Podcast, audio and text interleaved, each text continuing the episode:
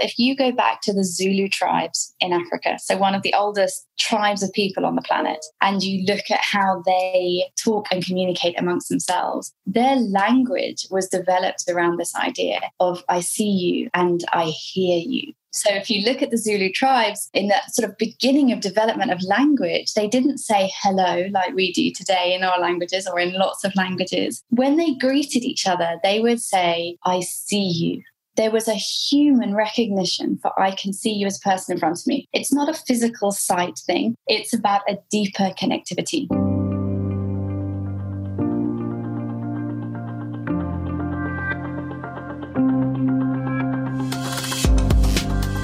Hey, everybody, I'm Laurie Ruettimann. Welcome to Punk Rock HR. Today's guest is author and podcaster Mimi Nicklin. She's the author of a book called Softening the Edge. It's all about empathy and how humanity's oldest leadership trait is changing our world.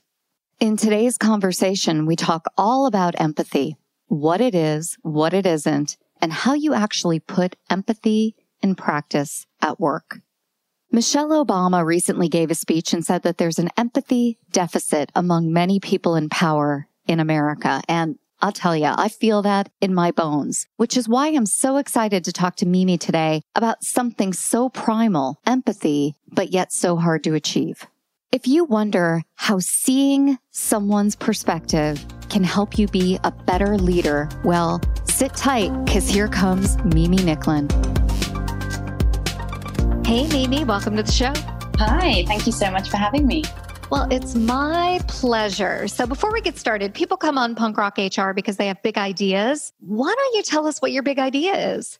Yeah, I would love to. So, I mean, my big idea is to drive the conversation around empathy into the world. So, I'm busy doing that every day, trying to encourage people to think a little bit more about how empathy could change our world just a little bit.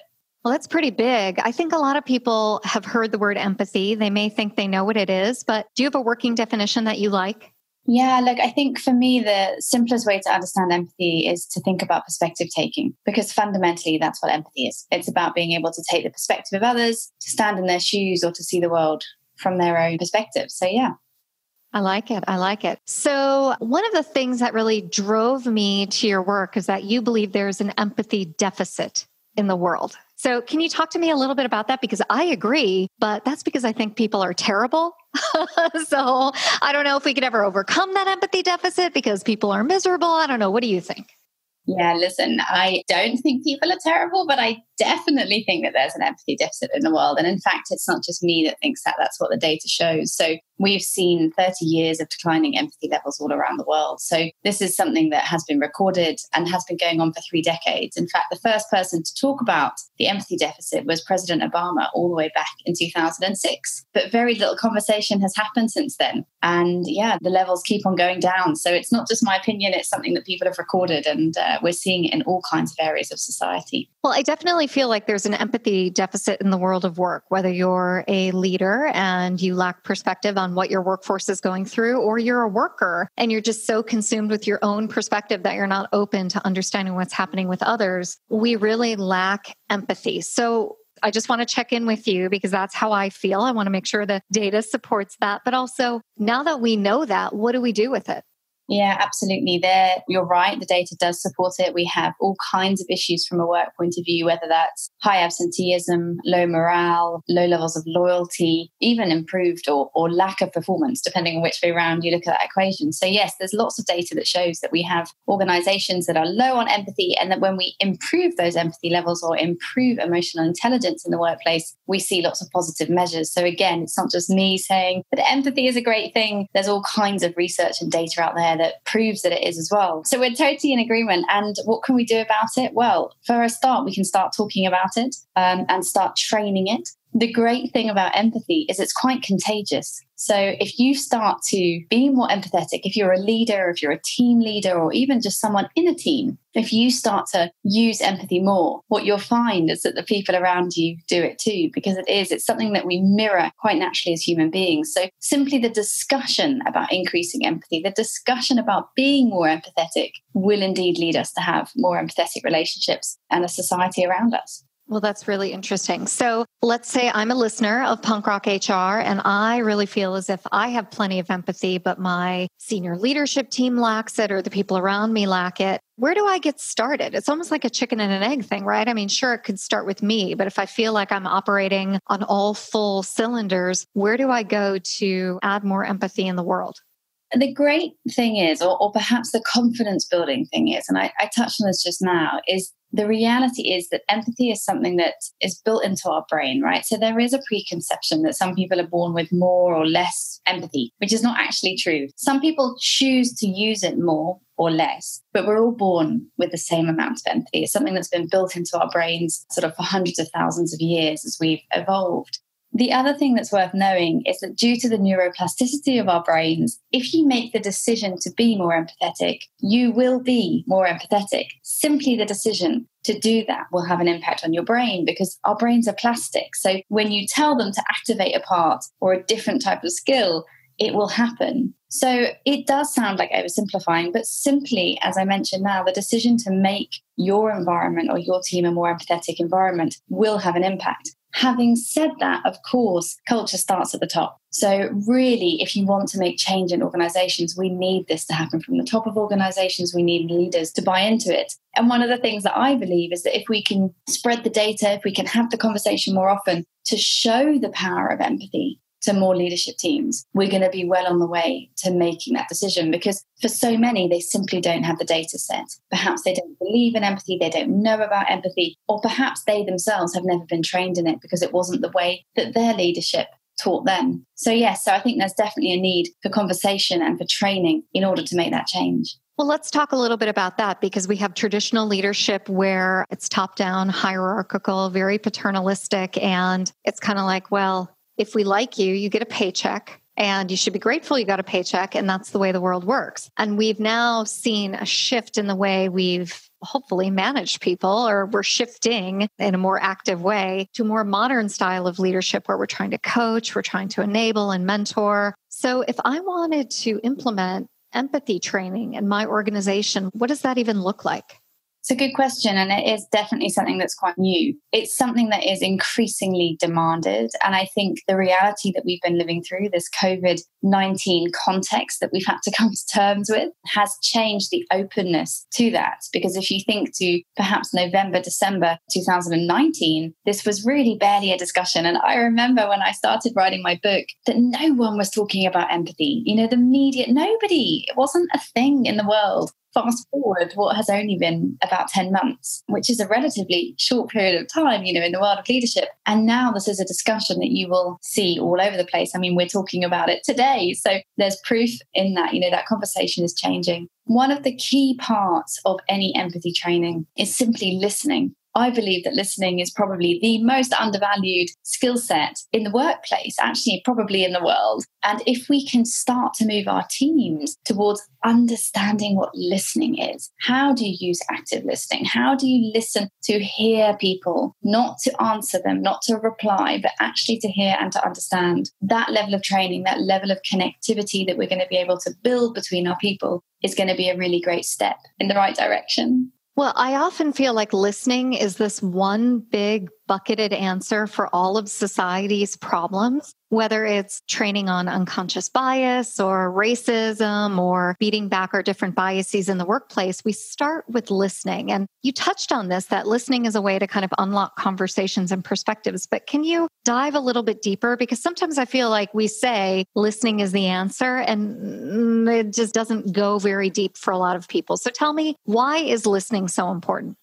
Yeah, I mean, the reality is, as human beings, as a civilization, one of our, our highest orders is to be seen and to be heard. And I write about this quite a lot. If you go back to the Zulu tribes in Africa, so one of the oldest tribes of people on the planet, and you look at how they talk and communicate amongst themselves, their language was developed around this idea of I see you and I hear you. So if you look at the Zulu tribes in that sort of beginning of development of language, they didn't say hello like we do today in our languages or in lots of languages. When they greeted each other, they would say, I see you.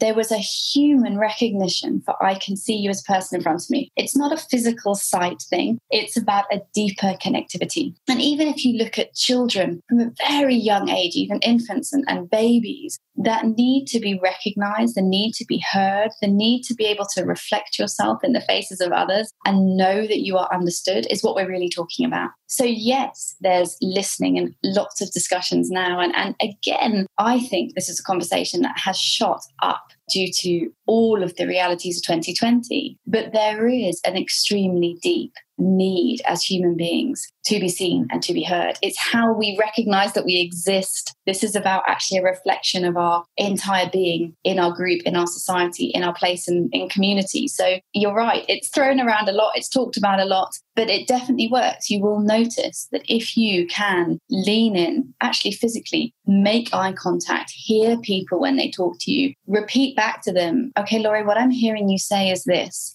you will notice entire changes in the way people communicate, the amount of information people give you. So it is, it's subconscious, it's built into the brain, and we're very smart at knowing when people aren't listening. And that is a subconscious reality. If someone is not really paying attention, crossing their arms, and kind of distracted, even if your conscious mind hasn't noticed, your subconscious has, and that changes how you behave. Gosh, that's so interesting. It makes me think about the one disagreement I've had with my best friend, actually, two really good friends. We were out having dinner and a drink, and they were telling a story about someone, and I had not had a good feeling about this individual. I was trying to communicate it, and they were brushing off my feelings, and I screamed out, I just want to be heard. like it's one of these weird primal things that came out of my mouth and they're like, "Oh, were we not hearing you?" I'm like, "That's it. I just want to be heard. What I'm saying is really important. I want you to acknowledge it." So we laugh about it now to this day, but you're right. That need to be seen and heard is so important, but you know, our society drives us to this fast pace of interacting with one another, especially in the workforce. So, how do we balance that need for speed, that speed of communication, right, with this need to be seen and to be heard? Well, there are two great enemies of empathy. One of them is stress, and the other one is time. So you've hit the nail on the head there in that when we are all running at a crazy pace of life and working under intense stress, and that stress has changed, right? COVID 19 has changed the type of stress we're working under. And we may now be working at home with less physical running from meeting to meeting across the city and that type of thing. But we're incredibly stressed as a group of people on the planet today. We don't know when things are going to change or will they ever go back to what was normal. Those realities have a huge impact on our ability to empathize. So, one of the most important things to consider when you're trying to create a more empathetic environment, an environment where people feel heard, exactly like you were saying that night, is you need to lower the stress levels. Because from a neuro point of view, when you are incredibly stressed, when you are in what we call the fight and flight mode, right? Your body is actually unable to empathize. It's not a choice anymore. Your brain is prioritizing other areas of your body, other areas of importance, and emotional intelligence, or just the leverage of the prefrontal cortex, the part of your brain that's responsible for empathizing, is not available to you. So, creating environments that are lower stress. I call this environment a parasympathetic environment. To create that environment, you're making an active decision to enable people to create more empathy. Because if people are incredibly stressed, it's a very cutthroat, hierarchical, autocratic environment, you're going to find it very hard to have that level of stress and strain and sort of formal engagement all the time. And at the same time, say, I want to increase connectivity and empathy. So those things do go hand in hand. And as you mentioned, time is the other one. And as the world speeds up, and I don't just mean short term, I mean over the last, say, two decades, it has become harder because we're under such pressure to respond, to react all the time. We often miss what's right in front of us because we're not actually looking. We're on autopilot the whole time. That's so well said. And I'm thinking about the listener who's tuned into this podcast who really wants to demonstrate empathy and create a more empathetic culture in her organization. But she'll say, that's not our style. That's not the way my company operates. And you must hear that. You must hear the pushback and you must want to encourage people to create microcultures, right? Or do something a little bit more local in their own environment. Like, don't worry about what corporate says. Try to only affect your limited point of view or span of control, but that push and pull is so hard. So, what do you say to someone who is working in an environment that's 24 7 nonstop, especially with COVID? Our work days are getting longer, our meetings are getting longer. I mean, the data's in, we're taking fewer breaks, and yet this time in our lives demands more empathy. So, what do you say to that person? I think I would say to that person, you know, this is a decision that's in your control right? So, yes, you can't control your corporate culture, perhaps, especially if you're in a very large organization. You can't necessarily change your office hours or any of those things that you were just referencing. But as a human being, as a person on the planet, you can control the relationships you build in your, like you said, your microcosms, the people around you. I write a lot about a ripple effect, which for sure is not a unique term, but it's a perfect term to describe this. Because as I've mentioned, empathy is contagious empathy does ripple. You can win around all kinds of environment scenarios and people by turning on your empathy and by practicing and honing that skill. If you're in a really difficult environment, you go into a meeting, even if it's on Zoom, and the energy is very perhaps negative or just high stress, you will notice and you have to persevere. But if you lean in, if you improve your eye contact, if you smile, which is also neurologically proven to have an impact on our joy and how we feel physiologically, you will see that people come with you because empathy is a skill that we evolved to have. This is not something new. This is like super old knowledge. As people, we want to be happy. We want to connect. We want to be part of a group. So even if you're making small wins, perhaps you have a team of five people that you can impact, or perhaps you have a team of two. If you can improve the empathy in that small microcosm, you can begin to make a change. And if you can talk about it with them and encourage them to have the same conversations, we have this amazing power to change the world, literally. And that's why I started writing about the corporate world because we spend five sevenths of our week in that environment. And I think we forget that each of those people you impact in your job has a family and people that help that family and neighbors of that family. And if you can lead with empathy and encourage that in others, you can impact, you know, plenty more people than perhaps the small maybe team that's physically in your organizational system. So it's a choice, Laurie, and it's something that I would love to think this conversation might inspire a few more people to think about. I think you're right. I hope it does. That's the point. You know, when people have big ideas on the show, it's often interesting to hear the origin story. So I wonder why you're drawn to empathy. Like, why is this a thing for you in your life? You could have picked a million different interests, right? You could have been passionate about anything, but you're passionate about empathy. Why is that? Gosh because you know what there was two things that really happened in my life that made me go down this path i think it's worth saying that I've always led with empathy ever since I was a very junior member of team. And now I run a global ad agency and, and have been in global agencies for a very long time. I always believed that I was leading with instinct and that that was it was an instinctive decision which is true. It is. A lot of empathy is instinctive for some people. For others they have to focus on it a little bit more. And in 2018 i was sitting with a business coach and i was talking about this instinct. And she said to me mimi i want to stop you a minute. Are you sure this is instinct? Or are you talking about empathy? I was like no i'm not talking about empathy. I mean i really hadn't thought about it. And what that particular question did was led me to go and start researching and looking into empathy, which has now been a two and a half year journey. And in that journey, two things happened. The first was I found out that the World Health Organization data shows that the second biggest killer of our youth, so 16 to 24 year olds, is suicide. Our children, our youth, are choosing not to live on our planet rather than to live here and thrive, right? A massive problem. The second thing that was really poignant for me, and clearly you can hear from my voice, I'm not an American, I don't live in America, but I learned when I was doing some research around empathy and violence and, you know, the impact of empathy on societies that in the United States, when children turn three or four years old, they often go through training in their school system, which teaches them how to avoid gun crime in schools.